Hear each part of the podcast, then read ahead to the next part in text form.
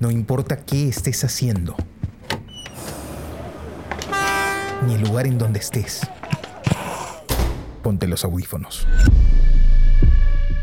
Y acompáñanos en este viaje por el mundo de la imagen en movimiento.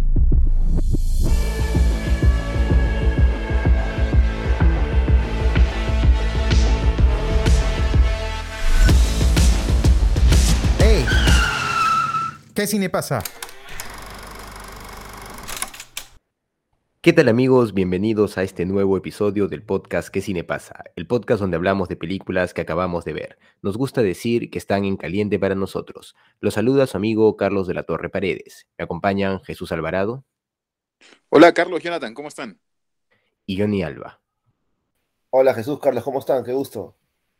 ¿Qué tal amigos? Siempre es un gusto poder encontrarnos y más para hablar de películas tan clásicas como como la que hemos visto en esta oportunidad, ¿no? Esta vez eh, Johnny eligió la película de Martin Scorsese, Buenos Muchachos, Goodfellas, que es creo que ya un, eh, un clásico, ¿no? Un clásico de, del cine.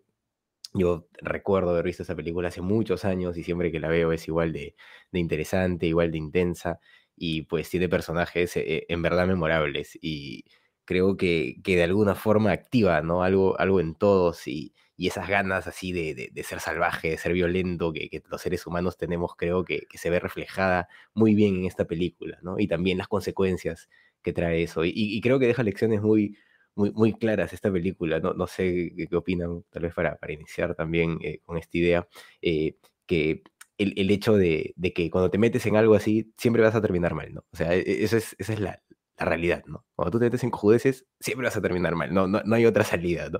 Y como que la película de alguna forma nos lo dice, ¿no? Bueno, Johnny, coméntanos, ¿por qué eh, elegiste esta película?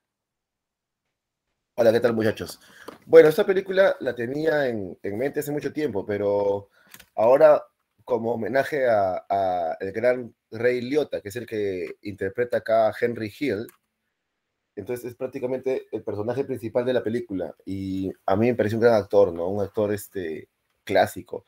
Y, indudablemente este papel es el papel más importante en la, en la carrera de Liota, ¿no? Eh, entonces, este, entonces, este, quería pues este, proponer esta película en homenaje a él, ¿no? Ahora, Scorsese también es un, no sé si hemos visto alguna película de Scorsese ya antes en el, en el, en el podcast, pero creo que es un director pues que, que todo el mundo que le gusta el cine pues debe ver, ¿no? creo que no, creo que no hemos visto, ¿ah? Creo que no hemos visto, ¿no? Ninguna película de Scorsese, ¿no? No, ninguna, ninguna, hasta donde recuerdo. La recordaríamos, ¿no? Sí. Sí, pues la recordaríamos. Lo cual es extraño porque estoy seguro que nosotros nos gusta Scorsese. Eh, esta no es la mejor película de Scorsese, creo yo. Igual todo esto es relativo, es justo, pero creo que es una de las más memorables. al menos a mí es la que más recuerdo, la que he visto más veces. Este, eh, hay otras que son, digamos, estéticamente, cinematográficamente más logradas, ¿no? Eh, hablo como Toro Salvaje o Taxi Driver, ¿no? Pero la que a mí me has, la que la que yo tengo más presente, la más cercana, la más recordada, la que le tengo más nostalgia es esta película porque, bueno, es de los 90, yo crecí en ese tiempo, eh, tal vez la vi, fue la primera película de Scorsese que vi, y, y aquí ves este, a tres grandes juntos, ¿no? Em, también Robert De Niro y Joey Pesci en todo su esplendor, ¿no? Joey Pesci es una máquina en esta película, es una máquina, ¿no? Aparte, esa, esa, eh, esa pericia que tiene Scorsese de poner a un actor pequeño físicamente como el actor, el agresivo, el fuerte, ¿no? Es, me recuerda las caricaturas de los de los, de los Looney Tunes, ¿no? Cuando el, villano era el más pequeñito, pero era el jefe de toda la pandilla, ¿no? Y, y Joey Pesci lo hace de forma magistral, ¿no? Tú le crees todo, le tienes miedo. Esa escena clásica donde, donde tiene una discusión con, con Henry Hill, el personaje de Joey Pesci, y, y lo intimida nada más preguntándole de, qué se ríe, ¿no? E, e, esa escena es clásica. Y parece que así, esa escena fue una contribución del mismo Joy Pesci que se la propuso a, a, a Martin Scorsese y era algo que él había visto pasar en la vida real, ¿no? Esta película está basada en un libro, en un libro que está basada en la vida del mismo Henry Hill, ¿no? O sea que muchas cosas eh, son de la vida real, ¿no? Este, eso es lo que puedo decir hasta el momento, ¿no? No sé qué, impresión les, les suscitó a ustedes, muchachos, la película. Bueno, em, la, voz, que tengo, que estoy un poco fónico. sí, sí, no te preocupes. Este, todos hemos gritado un poco ayer, ¿no? Eh, pero bueno. Em, Mira, eh, regresando a la película, este, es una película que yo también curiosamente había visto. Eh, no recordaba muy bien o no tenía como una relación estrecha entre el nombre. Sabía que era de Martin Scorsese, pero claro que fui como refrescando eh, a medida que, que veía la, la, película, ¿no? No recordaba todas las escenas. Este, recordaba, por ejemplo, que, bueno, apenas la vi, eh, se me vino a mi mente la escena del helicóptero, ¿no? Cuando este tipo, este, y, entra como en, esta suerte de Henry Hill en, el momento de la, de, la decadencia, digamos, de, este personaje, y entra como en paranoia, ¿no? Em, y todos le estaban persiguiendo. Claro, Martin Scorsese es definitivamente un, ya un director de culto, ¿no? Es extraño que hasta este momento es que, bueno, hay tantos y hemos visto tantas películas, este, y siempre parece que nos quedan cosas pendientes que que este, Martin Scorsese, siendo un, director importantísimo en el, cine contemporáneo, en el cine, ¿no? en la historia del cine en general, este, eh, pues también es como, está como dentro del mainstream, ¿no? Yo recuerdo que un profesor ah, en la escuela de cine alguna vez se refirió a, a Martin Scorsese, a Francis Ford Coppola, Hitchcock, em, y a otros directores como los, como, si mal no recuerdo el término, eran los traficantes, que eran aquellos directores que habían logrado en, dentro de Hollywood este, eh, distinguirse con un sello autoral, ¿no? es decir, hacer películas a su estilo, ¿no? a su manera desde, este, desde posiciones muy, este, muy particulares, pero aún así lograr pues, este, éxitos em, de taquilla, ¿no? Y creo que esta película, no sé muy bien cuál fue el... Me imagino que debe haber sido bastante bien vista en el cine, este, pero lo fundamental es que es una película que es atractiva desde el inicio, ¿no? Primero por el universo en el que nos sumerge, ¿no? Que siempre genera eh, un nivel de expectación, ¿no? Este, muy interesante, que es muy particular, pero al ser un universo em, eh, ajeno al común de nosotros, porque no todos tenemos la posibilidad de introducirnos en el mundo delictivo, este, este tipo de películas pues se hacen siempre, este, siempre interesantes, ¿no?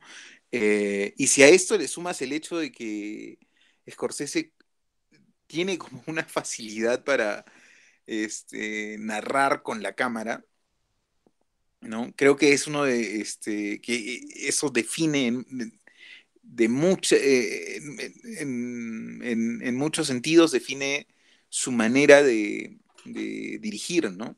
Eh, Scorsese, siento yo que es un director que si bien, eh, bueno, trabaja, ha trabajado con algunos actores específicamente, con los que ha repetido varias películas, este, em, es un director que está muy consciente de la cámara y de la puesta en escena, ¿no? De dónde es que quiere poner la cámara, desde dónde va a posicionarse, este, y cómo es que eh, la cámara va a ser el vehículo de la narración, ¿no? Y creo que eso tiene que ver con un dato que si mal no recuerdo, este, digamos, haciendo a ver un ejercicio de memoria, es que Martin Scorsese pertenece como a la primera generación del cine, eh, o de las primeras generaciones del cine que, eh, que salen de las escuelas, ¿no? Porque antes, este, eh, directores anteriores eran más bien como, digamos, autodidactas o venían del teatro, este, o de otras artes, digamos, ¿no? Este, pero en determinado momento la industria hollywoodense, pues también, como toda industria, genera como una, una industria académica, ¿no? Este, o como parte de la industria se, engrana pues lo, académico, ¿no? Que empieza a formar a profesionales relacionados a esa industria, ¿no? Y eso empieza a pasar también con el cine. Y este, claro, y Martín Scorsese es, es, este, es también como un, director eh, formado de esa manera. Entonces su relación con el lenguaje cinematográfico es muy consciente, pues, ¿no? Eh, por eso es que eh, tengo yo la sensación de que su puesta en escena, las posiciones de las cámaras, los movimientos, tiene algunos planos secuencias interesantes ahí, todos son de una precisión este, milimétrica, ¿no? Muy bien estudiada, este, eh, y, además una precisión que lo que busca es construir eh, abonar, digamos, al desarrollo de la atención en las escenas, ¿no? Siendo que en esta película eh, permanentemente están pasando cosas este, que, digamos, relacionadas como a asesinatos o a muertes o a violencia y a estas cosas. Entonces esto genera también que el espectador esté, por la empatía eh, ineludible que se genera con algunos personajes, que estemos este, permanentemente eh, atentos o, este, con, con cierta como angustia que se construye en las escenas con respecto a qué es lo que les va a pasar, ¿no? Em, eh, y bueno, y otra de las cosas que, con las que podría cerrar de repente esa primera intervención es que, claro, es interesante que, eh, que parte con un recurso del que hemos hablado mucho aquí, que se ha mentado mucho, que se usa mucho, eh, que es este de, la voz en off, ¿no? Que va explicando determinadas cosas, ¿no? Que te pone rápidamente en contexto, que te explica quién es quién, ¿no? Este, y, todo, y te va dejando todo de, forma más o menos clara, sin recurrir eh, solo a la acción, sino partiendo de las cosas que esta, que, esta, que esta voz explica, ¿no? Pero en el caso de esta película es muy fresco, ¿no? Funciona muy bien y además este, lo alterna Scorsese con, eh, con algunos guiños que son muy cinematográficos, ¿no? Con esto que se lo veo permanentemente y que es un sello, de hecho, en, en el cine de Scorsese, que es el, este, el em, hacer, eh, congelar determinados frames, ¿no? Determinadas imágenes, ¿no? Este, para decir algo más sobre esos personajes, ¿no? Creo que lo vi eh, también en el Lobo de Wall Street, ¿no? Este, mm, y en otras películas, en, el, irlandés también, que es una película además con un estilo cinematográfico muy parecido a, esta, me parece, ¿no? Este, claro, y, es un recurso que, emplea permanentemente, ¿no? Scorsese. Entonces, este, em, digamos, estas cosas eh, hacen, obviamente que es como, como algunos futbolistas, ¿no? Que hacen determinados, ya que estamos con este ambiente medio así futbolero, aunque sea deprimente, este, que hacen determinadas, que determinadas jugadas de un nivel técnico muy alto se vean muy fáciles. Y siento que pasa lo mismo en el cine de Scorsese, ¿no? Que hace que su cine se vea muy simple, ¿no? Que se vea fácil de hacer, pero que no es, que no es para nada eso, ¿no? Sino es que más bien se requiere como un rigor muy específico y un conocimiento exhaustivo del lenguaje cinematográfico para llegar eh, a transmitir eso con ese nivel de simpleza, ¿no? Sí, definitivamente mm, la capacidad de Scorsese pues, de, narrar queda clara en la película, ¿no? De, desde, desde la introducción, cuando, bueno, no, nos mete con un flash forward, sería, ¿no? De alguna forma, en este momento en donde todo de alguna manera se quiebra, ¿no?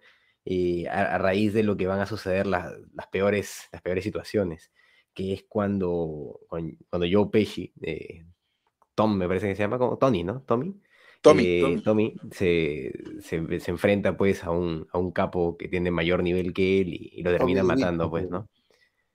Ese, es el problema, ¿no? Y eso es romper el código de alguna forma y al romper el código pues está condenándose y condenando a todos los que están alrededor de él, ¿no? Eh, en ese momento empieza la película y, bueno, tú ya sabes a lo que va, ¿no? De arranque. Eh, me parece que la forma de, tomar la narración desde el guion es, eh, es, muy, muy funcional y, creo que es muy impactante también. Me parece que una de las primeras reflexiones que hace el personaje cuando ahonda en su infancia, que es al inicio, es una frase algo así como, yo siempre quise ser gángster, ¿no? y a partir de eso empieza a narrar. Y, pues yo, yo, les mencionaba al principio este, este impulso que de alguna forma todos tenemos, pues, este, eh, de violencia, ¿no? De, salvajismo. Incluso eh, estos mundos eh, de Lampa, estos mundos Lumpen, se vuelven interesantes a, partir de esa, de esa posibilidad animal, pues, que, que, tenemos, ¿no? Y de alguna forma la, película dispara eso desde el inicio y toda la película es un, remolino de eso, ¿no? De, dejarse llevar por, por, ese impulso animal que, puede, eh, que puede demostrar de alguna forma el ser humano cuando, cuando se libera, ¿no? Cuando se libera de, todos los, los preceptos sociales, morales, etcétera, pues y da rienda suelta a su, a su salvajismo, ¿no? y yo creo que de alguna forma eso, eso muestra la película y avanza ese ritmo, ¿no? Avanza ese ritmo y, cada vez es más animal el personaje, ¿no? Hasta que se da cuenta que eh, va a terminar matándose, ¿no? Eh, o, que van a terminar matándolo más bien a partir de, todo lo que, lo que está haciendo. Y, en ese momento, pues, él, decide también romper sus códigos. Y, me parece que queda claro lo, que les decía en un primer momento, ¿no? Eh, el hecho de que Scorsese de alguna forma reflexiona, no, no sé si lo hacen en irlandés, lo he visto hace un tiempo, pero no, no, no llegué a, sentir lo que siento con esta película, que Scorsese nos dice de alguna forma que meterse en ese mundo siempre es terminar mal, ¿no? O sea, no, no hay otra salida. Eh, todo siempre va, a acabar de forma negativa en ese mundo porque es un mundo justamente sin ningún tipo de reglas, sin ningún tipo de control, donde uno se simplemente de, saca todo lo peor de uno mismo, ¿no? Eh, al mismo tiempo es un mundo apasionante, ¿no?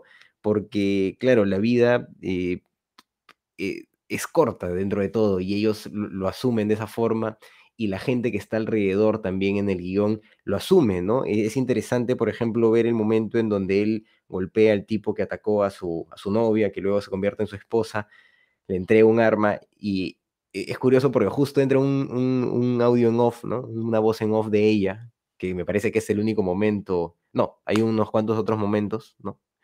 Pero es el primer momento en donde entra y de alguna manera te rompe, ¿no? El, eh, esa posibilidad de tener solo una voz en off a la que ya más o menos nos habíamos acostumbrado, el, Scorsese se atreve pues a, meter otra voz y, y, no queda mal, ¿no? Y no queda mal y entra también en la lógica de, esta mujer como parte de la vida de este, de este sujeto, ¿no? De Henry, cuando dice, ¿no? Eh, algo así como, cualquiera de mis amigas se hubiera asustado si su novio le daba a esconder un arma, pero a mí este, me excitó o algo así, dice, ¿no? A mí de cierta forma me gustó, una, una cosa por el estilo.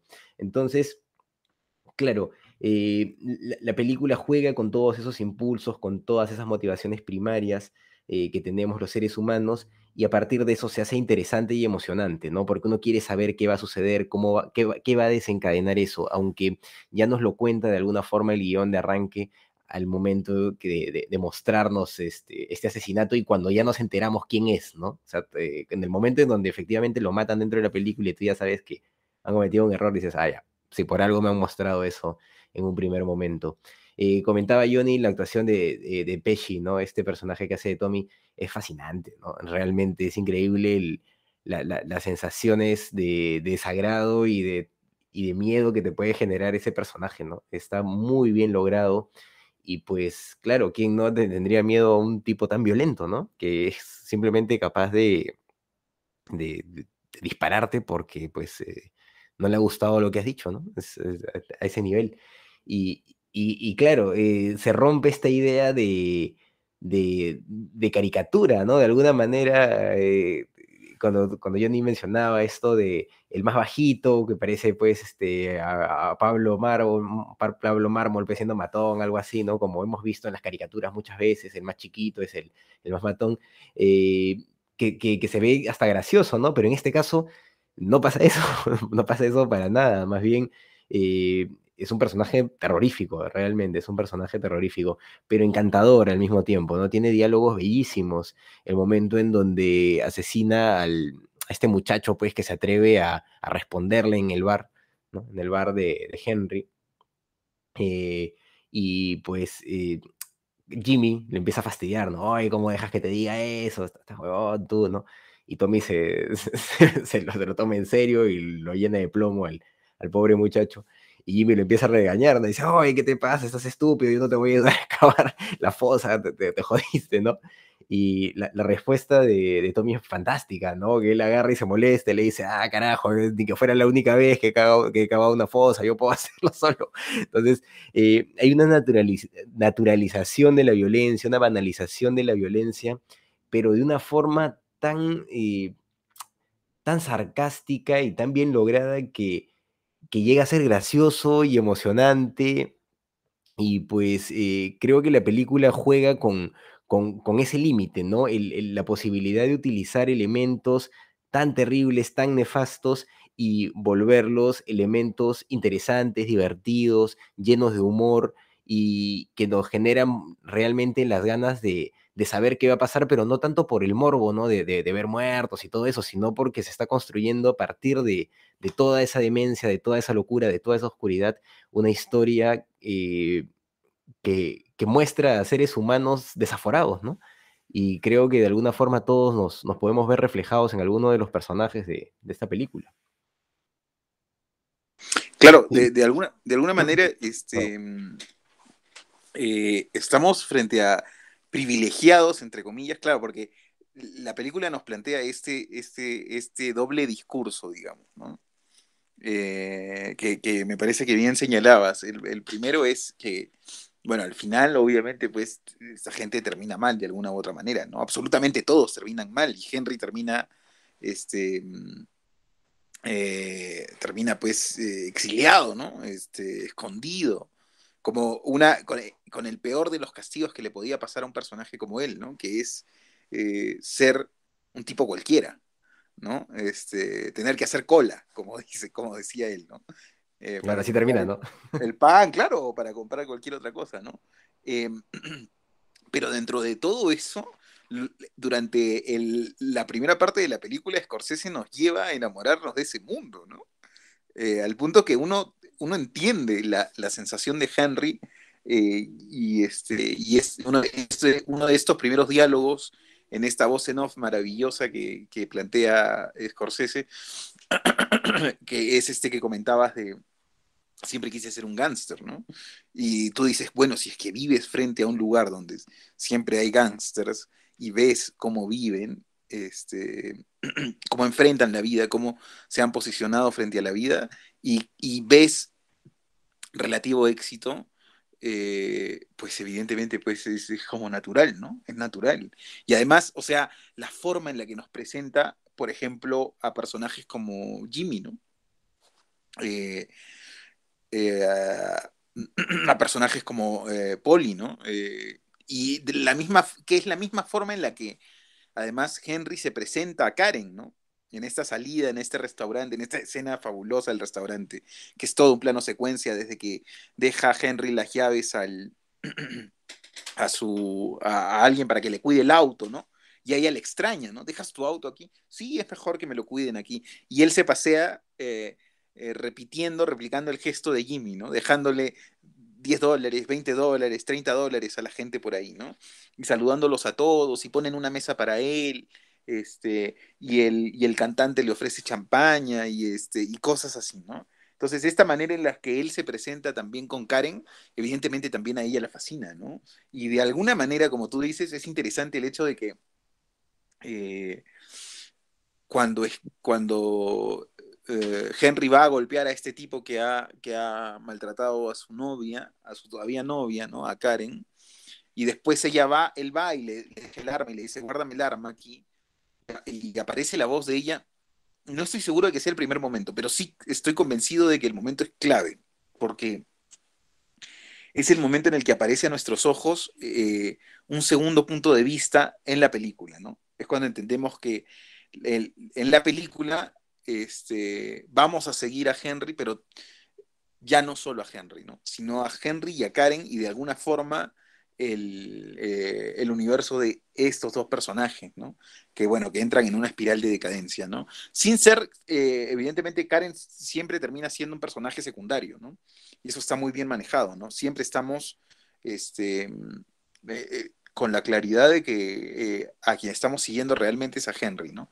Pero Karen definitivamente tomó como un papel relevante en su vida y este y también de forma muy natural en la película se va involucrando con eh, todas las, eh, digamos, con todas eh, las fechorías de, Henry, ¿no? Este, al punto de terminar, pues, drogadicta y también, también fugitiva, ¿no? Y lo otro que quería comentar es que, que no es tan positivo es que eh, yo no estoy tan seguro, o sea, definitivamente es debatible, ¿no? Lo podríamos discutir acá de repente, pero que a mí no me convence mucho el hecho de que Henry termine vivo al final, ¿no? No me convence, porque el universo en el que se nos plantea es muy despiadado. Es tremendamente, tremendamente despiadado, ¿no? Este, la forma en la que se asesinó a Tom y la forma en la que mueren absolutamente todos. Eh, y el exceso de condescendencia que tiene Polly con Henry, ¿no? Que, que siento que no está justificado porque ni, ni Polly ni Jimmy, ¿no? Porque tú, tú, lo hubieras, tú, lo hubieras, matado cuando, cuando empezó a vender drogas y no te dijo. Claro, no en ese punto necesariamente, pero siento que pero, pero, sí lo iban a matar, lo iban a matar. Creo que el movimiento que tuvo de inteligencia de, de, vender a todos fue lo que lo salvó, ¿no? Que eso pasó en la vida real. En la vida real, este personaje existió. O sea, en realidad, eh, eh, eh, en realidad, pues su destino de, Henry Hill era la muerte. Y él lo supo cuando fue a, a, este restaurante, no, este, a este, desayuno con Jimmy. Y, y Scorsese nos regala un, plano de vértigo. No sé si, si, si, están familiarizados con ese término. Sí, claro, con este. Se llama, se llama plano, zoom. zoom out, ¿no? Sí, que es una mezcla de. Es un juego que haces con el zoom y con el foco. Y, y, es, un, juego que haces con el dolly. Con el dolly y con el, con el, foco, sí. Y con el zoom. Que lo hizo muy famoso o, lo inventó, parece Alfred Hitchcock en su película Vértigo. Y que ha aparecido en, en películas clásicas como Tiburón, por ejemplo, ¿no? Esa escena cuando el personaje principal de Tiburón ve al, ve al tiburón y hace un plano zoom Spielberg, está también en, clásicas escenas, y nos regala un plano zoom em, o un plano vértigo Scorsese en ese, en ese momento que están los dos, y parece que Jimmy le encarga a él que vaya a, matar a alguien, y él cuenta que en ese momento se dio cuenta que, que él no iba a salir vivo de, de esa misión, y por eso decide dar giro y delatar a todos eh, igual la película nos muestra que la gente termina mal, pues porque eh, Tommy es el ejemplo, ¿no? Claro, pero, yo no estoy. sin embargo, porque todo, todo eso sí lo, lo, entendí y lo capté perfectamente, ¿no? Sin embargo, el personaje de Henry, yo creo que durante la película, dentro de todo el exceso de la mafia y todas las este, excentricidades del, del mismo mundo que nos manifiesta este, yo creo que él tenía un poco el don de la, ¿cómo se diría? Era un poco más precavido que los otros, a pesar de que dentro de lo que se, dentro de lo precavido que se puede hacer en un mundo como ese, ¿no? Por ejemplo, él fue el único que no reclamó la plata del, gran, del gran robo, ¿recuerdas? Bueno, le dio su parte, ¿no? Este Jimmy. Le, dieron su parte. porque el huevón era demasiado carismático y, le tenía cariño, y aparte Jimmy lo quería y le dio su parte, pero él fue el único que no reclamó esa plata porque instintivamente tenía cierta inteligencia, ¿no? Instintivamente sabía de que no debía hacerlo. Y los que reclamaban mucho murieron, ¿recuerdas? No, no, mató a todos, mató a todos menos a su círculo de cercano. Mató a todos, sí. Todos mató, sin asco.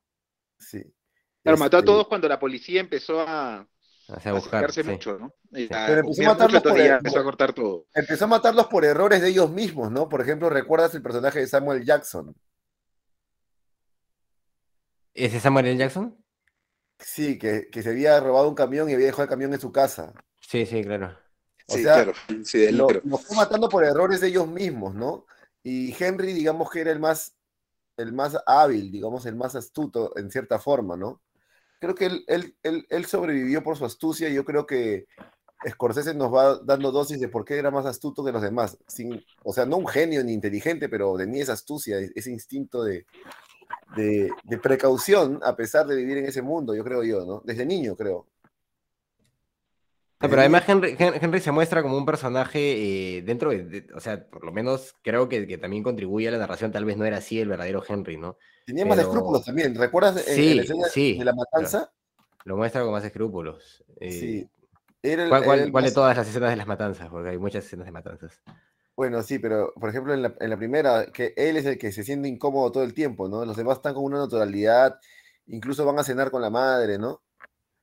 Ah, no, Este, él- ah, bueno, sí, claro, él está incómodo, ¿no? Está incómodo. la diferencia de esta película en general, eh, y, y el, el mismo Scorsese lo cuenta, pues que él quería contar una historia de gángster, pero desde el punto de vista de un soldado, no desde el...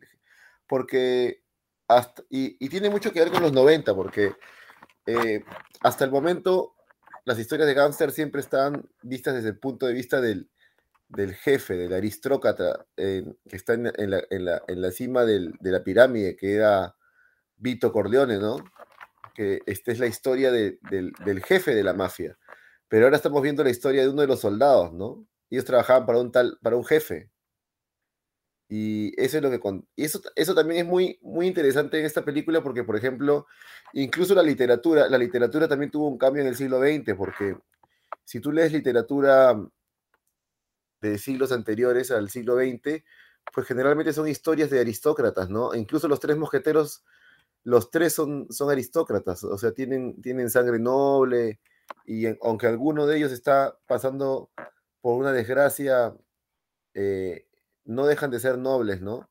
Eh, también cuando ves, este, lees Dostoyevsky o lees, este, eh, son novelas que están desde el punto de vista de la aristocracia, pero en los años 20 ya algunos escritores empiezan a romper un poco con eso. Tal vez esté equivocado mi análisis, ¿ah? no lo digo al 100%, es algo que se me vino a la cabeza. Y hay historias desde, desde gente común, ¿no? Y, y películas también de gente común, ¿no? Como Los Olvidados de, de Buñuel, ¿no? Y bueno, y la mafia también empiezan contando dramas sobre los capos, y esta película es una de las que cuenta la historia de un soldado, ¿no? No de un capo, y el punto de vista desde ese mundo.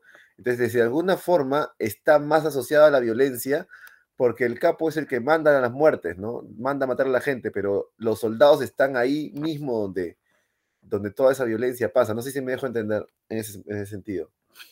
Entonces, yo creo que eso le da a la película otro giro, solo comparándolas, este, no con el ánimo de ser cuál es mejor, sino son distintas. Entonces, este, las historias también son distintas, ¿no? Eh, y lo ves también en el ritmo, en el ritmo de edición que tiene esta película en comparado en el ritmo de edición que tiene, por ejemplo, El Padrino, ¿no? El Padrino es una película más romántica, que está editada de una forma más este, pulcra, con planos que se pueden decir que son elegantes, hasta algunos planos tienen una influencia, no sé, del, del claro oscuro del- de la pintura clásica, ¿no? En cambio, esta película, pues la, la edición es una locura, ¿no? Eh, ese plano secuencia que me mostraba Jesús, por ejemplo, también. O, y, y me parece que es una película donde Scorsese usa muy, usa muy bien la música, aunque ya él había puesto música popular en otras películas, creo que fue el que empezó con eso, con, en Malas Calles, usaba alguna música de los Rolling Stones, qué sé yo. En esta película, pues la música es, es alucinante, su uso del sonido y de los silencios también este, es lo que hace esta película tan, tan original, ¿no? Creo yo. Esta película ganó, Sí. me parece, el, el- me, pa- me parece que ganó el, el Oso de Berlín o ganó algún premio, no, o, no, el, el Festival de Venecia creo que ganó. Eh, estuvo nominada al Oscar como mejor película y mejor dirección. Creo que perdió con Danza con Lobos y otra, otra película también es de ese tiempo. Este, y el único, estuvo nominado creo que a cuatro Oscars, pero el único Oscar que ganó fue el que ganó Joe Pesci como mejor actor secundario, ¿no? No, que yo Pesci también hace un trabajo bien, bien interesante, la verdad, ¿no? Creo que capo. es eh, uno de los más memorables, ¿no? De hecho, como decía Ray Liotta, eh, es también uno de sus papeles, bueno, tal vez su papel más importante y también más memorable, pero, pero el papel de Pesci, pues, es este, fantástico acá, ¿no? Aunque a Pesci le suelen dar ese tipo de papeles, ¿no? De, de, de gángster así, matón. O, o me estoy equivocando. Eh, Sí, creo que sí, porque el mismo año hizo, hizo un papel distinto, ¿no? Porque él también actuó eh, un año anterior, eh, había actuado en, en Lethal Weapon, que es este Arma Mortal, Arma Mortal con Mel Gibson y Danny Glover, y él hace un papel totalmente distinto, ¿no? Él hace un papel, no, creo que dos años después, dos años después hace ese papel donde, de Leo, no sé si recuerdan la película de Arma Mortal, y, y es un, Mm, es un tonto, un bufón eh, que no mata a nadie, pues, ¿no? Es claro. comple- completamente distinto al papel de... Y eso habla de la grandeza de, de Joey Pesci, ¿no? Después también actúa como, como ladrón en, en Mi Pobre Angelito, Ah, él es verdad. Home Alone. Y sí ha hecho algunos papeles distintos, ¿no? Come- comedia, tiene, tiene bastante talento para la comedia. Claro que en esta película no se nota, ¿no? Pero, pero, pero sí se nota un poco su talento para la comedia en algunas escenas en esta película, a pesar de que es más que nada un personaje dramático, ¿no? No, sí, la película es sarcástica, ¿no? Bastante sar- sarcástica dentro de todo. O sea, son, eh, hay un nivel de drama, pero, pero el nivel de drama, como tú decías, eh, comparándolo con El Padrino, es totalmente diferente, ¿no? Eh, de Padrino, la- la- las muertes, a- todas pesan, ¿no? Todas duelen, El todas punto de vista, creo yo, el punto de vista de distinto. Acá, tal vez la- la- la- las muertes que, que terminan por, por, por pesar un poco son la de, la de Tommy, ¿no? Es la de Tommy, de alguna forma, que, que, claro, es un Inesperado desgraciado, pero... totalmente, ¿no? Inesperado totalmente, ¿no? Eh, Sí, pues sí. Pero, o sea, pese a que es un desgraciado, ¿no? Y todo el mundo como que de alguna forma lo odia, ya es, es ese amigo, pues, de grupo que es, que es un infeliz, pues, ¿no? Pero que no puede faltar porque siempre está ahí con la gente y, y te diviertes Otra, también con eso, otra, ¿no? otra pericia de, de Scorsese, ¿no? Que, que él eh, nos acerca a los personajes como si fueran amigos, como si estuvieras tú parte del grupo, ¿no? Claro, Los pues, o aborrece sea, porque son dementes, ¿no? Cuando mata el, al jovencito este que, que los atendía, Claro, pues cómo no, Pero- cómo no odiarlo en ese momento a Tommy, ¿no? claro, pero al Este, final dices, "Eh, ah, es mi amigo, ¿qué voy a hacer? Tengo que, tengo que aguantarlo. ¿qué es, lo que dice, ¿Qué es lo que dice Jimmy prácticamente, ¿no? Jimmy lo quería a pesar que era como era, ¿no? Claro, claro. Todo el mundo le tenía miedo, no todo el mundo sabía que era un demente, ¿no? Pero claro, ahí está la amistad. pues. O sea, es, es interesante también el grupo que hacen, ¿no? Cuando tú comentabas, pues, este, claro, que no lo matan a, a Henry por, por ser más precavido, puede ser, pero yo creo que en el fondo también es porque son, son un grupo de tres amigos, ¿no? O sea, No, son unos jóvenes que que se hacen Jimmy, amigos, ¿no? yo creo que Jimmy si no hacía ese movimiento, o sea, o lo mataba, no digo, perdón, si Henry no hacía ese movimiento de ladrar a todos, Ah, no, claro, eso, eso morir, sí, ¿no? eso O sí, al final, al Jimmy, final o lo mataba el, el Poli, o iba a morir. Sí, al final sí, al final ya, ya todo se había roto, al final te Todo muestra que la mafia es o, o tú o yo, ¿no? Y Claro, todos este son libro, negocios. sí. pero- Oye, una escena de la que no hemos hablado en la película y que para mí fue legendaria es este, esta escena donde él, él cuenta la- lo que le pasa en todo un día, que parece una película en sí misma. Y lo persigue un helicóptero, no sé si recuerdas. Claro, claro, eh, pero sí lo persigue un helicóptero, ¿no? Definitivamente. Y ahí, ahí Y es donde lo agarran, pues. Sí, esa escena es alucinante, cómo está contada, ¿no? Sí. Este, que él, todo lo que tiene que hacer durante el día, va a recoger a su hermano, increíble esa escena, y, y está Sí. editada con una precisión, luego se va a la casa de la novia, donde pasa la droga, y la parte donde la esposa bota la, la coca por el, por el inodoro, Claro. oh, weón, qué fuerte esa escena, loco, qué fuerte esa No, escena. cuando, cuando vuelve, cuando después de que pagan la libertad condicional, y él va y busca la coca que había escondido, y la esposa le dice, la boté. y él se pone a llorar. Increíble esa parte. es- Sí, bien, bien interesante, ¿no? Y está perdido, y por eso que va donde Poli a decirle, a, a- a- a decirle la verdad, ¿no? Sí, pues, porque ya no, no tiene salida. pues. También salida. Pero bueno, Jesús nos comentaba hace rato también, ¿no? Este tema de, claro, lo, de alguna forma inverosímil de, que haya podido sobrevivir, ¿no? Haya podido sobrevivir eh, Henry a toda esta circunstancia, siendo un mundo tan terrible y, y pues cuando todo el mundo se lo esperaba de alguna forma, ¿no? Era obvio que lo que venía era te mueres o delatas, ¿no? Entonces, como que dejan pasar mucho tiempo, ¿no? Además, es algo que se menciona permanentemente, ¿no? O sea, hay mucha gente muriendo por, eh, por el miedo a, la delación, ¿no?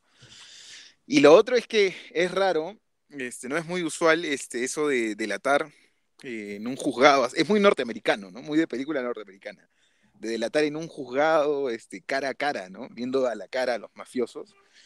Este, eh, porque además, eh, resulta que en, Ahí rompe la cuarta pared también, ¿no? Claro, en ese momento rompe la cuarta pared. Sí, sí, sí, claro, sí, sí, sí. Bueno, y en ese momento también ya este, hace juego toda la, toda la lógica de la película, ¿no? Porque las voces en off, este, obviamente eh, es inevitable, o a mí me, resulta, me resultó inevitable relacionarlas a, esas delaciones, ¿no? Eh, al hecho de que él es, a alguien le está contando cómo es que funcionaba y cómo es que operaba el mundo de la mafia, ¿no? Eh, y su esposa también, ¿no? Este, ambos para salvarse de, de, todo esto, ¿no?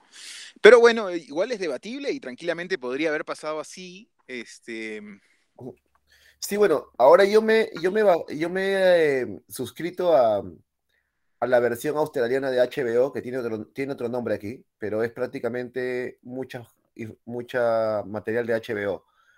Eh, no hay HBO aquí, pues eh, tiene otro nombre, se llama Binge. Este, y estoy suscrito y estoy viendo varios este, programas de HBO que me gustan y empecé a ver Los Sopranos. Eh, que no la había visto nunca y que es una serie, pues parece que es una de las mejores de la historia. Y viendo Los Sopranos, siento que tiene mucha influencia de Buenos Muchachos.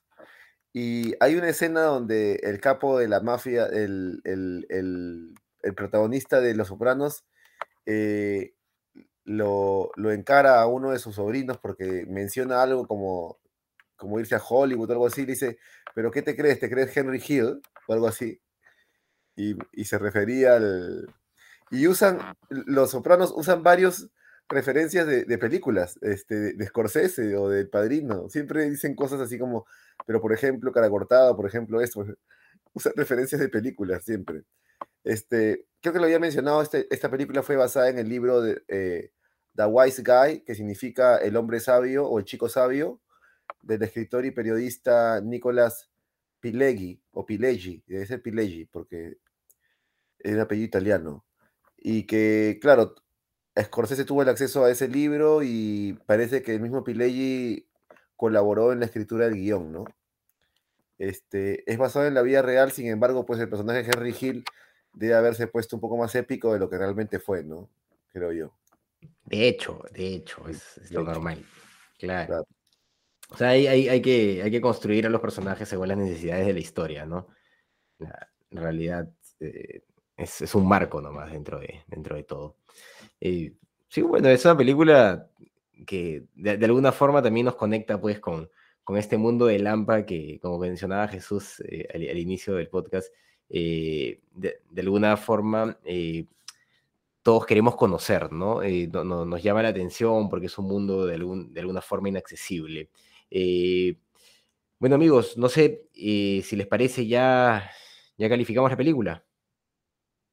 Sí, vamos, vamos. Califiquemos. Bien. A ver, eh, empiezo yo. Bueno, es una película que siempre me ha gustado bastante, es una película que he visto hace muchos años y, siempre es un, gusto volver a, revisarla, volver a verla. Tuve la suerte de verla con mi esposa. Eh, ella también, pues, eh, cada vez que me acompaña a ver cine, tiene opiniones bastante interesantes. También le, le agradó la película y conversando, ¿no? Creo que, que, llegábamos los dos a, la misma calificación, ¿no? Y, vamos a ver qué, pasa. Eh, yo a esta película le voy a poner 8. Muy bien. Sí. Em, bueno, eso es, creo, en este punto, con, con, las reservas de lo que Jonathan comentaba también, probablemente no, no es la mejor de Scorsese. Este, pero es una película de Scorsese, ¿no? Y tiene todo el peso y la solidez de, de un director de ese nivel, ¿no? Este, eh, y bueno, más allá de también ese, esa opinión eh, que, que, bueno, no necesariamente todos tienen que compartir con respecto al, al, guion, a si debió morir o no debió morir Henry Hill al final. Em, eh, yo, yo, pienso también que es una película excelente, ¿no? que es muy recomendable y ya, bueno, era hora que eh, Scorsese arribara al podcast, ¿no? Yo le voy a poner 8 también. Muy bien. Bueno, esto creo que ha sido una forma de homenajear a, a Rey Liotta, que lamentablemente lo perdimos, este, falleció hace un, par de semanas o una semana me parece, este, trabajando. Rey Liotta estaba trabajando en un nuevo proyecto y, y lo sorprendió un, paro cardíaco, ¿no? Que, que nadie está libre de eso cuando ya uno pasa cierta edad. Y bueno, mm, me parece una leyenda del cine, un, grande, uno de los actores que yo tengo más, más recuerdo. Lo he visto en otras películas también, lo recuerdo trabajando con Johnny Depp, este, y ha hecho buenas series también en las últimas en los últimos este, años. Sin embargo, pues este personaje es el que más lo, con el que la gente más lo recuerda y el mismo Rey Liotta contaba que cuando estaba en las calles o siempre la gente le preguntaba por, por Goodfellas, por buenos muchachos, ¿no? Este, ¿Por qué esta película me parece importante? Es porque, como lo había mencionado ya antes, creo que cuenta algo que ya habían contado el cine, pero desde otro punto de vista, ¿no? Cuenta algo que ya había contado el cine, pero con otra, desde la posición jerárquica distinta, ¿no? Eh, como lo había mencionado, pues en las novelas también dio un giro. Es como tratar de acercarse al hombre ordinario, que tiene una, una, el hombre ordinario que tiene una experiencia extraordinaria. No sé si me dejo entender con eso, pero es interesante, ¿no? Mientras que por el otro lado, tal vez Michael Corleone, él ya estaba predestinado a eso, ¿no? Él no buscó ese destino, él era parte, es como el, el hijo, de, el hijo de un rey, príncipe, que está destinado a ir a cierta guerra, ¿no? Como Alejandro Magno, que sí o sí él sabía lo que iba a vivir, ¿no? Él sabía que iba a ser en algún momento un hombre de poder. Eh, en este caso no, en este caso era un chico que vivía en una familia que tal vez disfuncional en cierto sentido, un padre violento, qué sé yo, pero era un chico común y corriente que decidió formar parte de esa vida. Entonces, eso ya enriquece la película y te cuenta la misma historia, pero desde otro punto de vista. Eh, y eso hace que la película también, como Scorsese la cuente, pues con otras, con otras herramientas, ¿no? Este, me refiero a la forma en la que usa la música, la forma en la que usa el montaje, el narrador de, en off, y personajes riquísimos, pues como Joy Pesci, ¿no? Que, con la ayuda de, de, de Scorsese, pues, ¿no? De haber creado de haber puesto a una persona con esa, eh, una persona que no aparenta ser un hombre fuerte, pero sin embargo, pues tenía un, generaba un miedo, pues, este, ¿no? Gran actor, Joey Pesci, ¿no? Eh, es, parecido a lo mismo que hizo Hitchcock con, con Psicosis, ¿no? De poner a, un hombre atractivo y, atractivo y de buen porte eh, siendo el malvado, ¿no? Este, me refiero a Norman Baines en Psicosis, ¿no? Ese contraste yo creo que enriquece al personaje. Eh, por eso yo le voy a poner a esta película también un 8, ¿no? Excelente, ya sabía, es una película de un 8, así clavado. Hay, cosas claras a veces en, en, el mundo, en el cine, en el arte, y el 8 estaba claro, creo, ¿no? Para, para todos. Todos hemos coincidido, incluso mi, mi esposa ha coincidido. Muy bien, amigos. Para, muchos esa película podría ser un 10, ¿ah? Para mucha gente. Podría ser. bueno, creo que por el estándar del, podcast, ya sabemos más o menos cómo calificamos. Bueno, amigos, nos, tenemos que elegir ahora la, película de la próxima semana y le toca a, Jesús. A ver, vamos, Jesús, ¿qué nos tienes para la próxima semana? ¡Vamos, carajo! ¿Qué nos tienes? vamos a ver. Este, bueno, yo vuelvo un poco a, siempre el documental, ¿no? Este, y he visto una película hace poco, una película que, me pareció muy interesante y, y pensé inmediatamente que la tenía que proponer, ¿no? Así que vamos a ver para la próxima semana Tempestad de Tatiana Hueso. Excelente. Tempestad de Tatiana Hueso para la próxima semana en el podcast ¿Qué cine pasa? Eso ha sido todo por esta oportunidad. Hemos sido sus amigos Carlos de la Torre, Jesús Alvarado y Johnny Alba. Hasta una próxima. Chao. Gracias amigos, chao.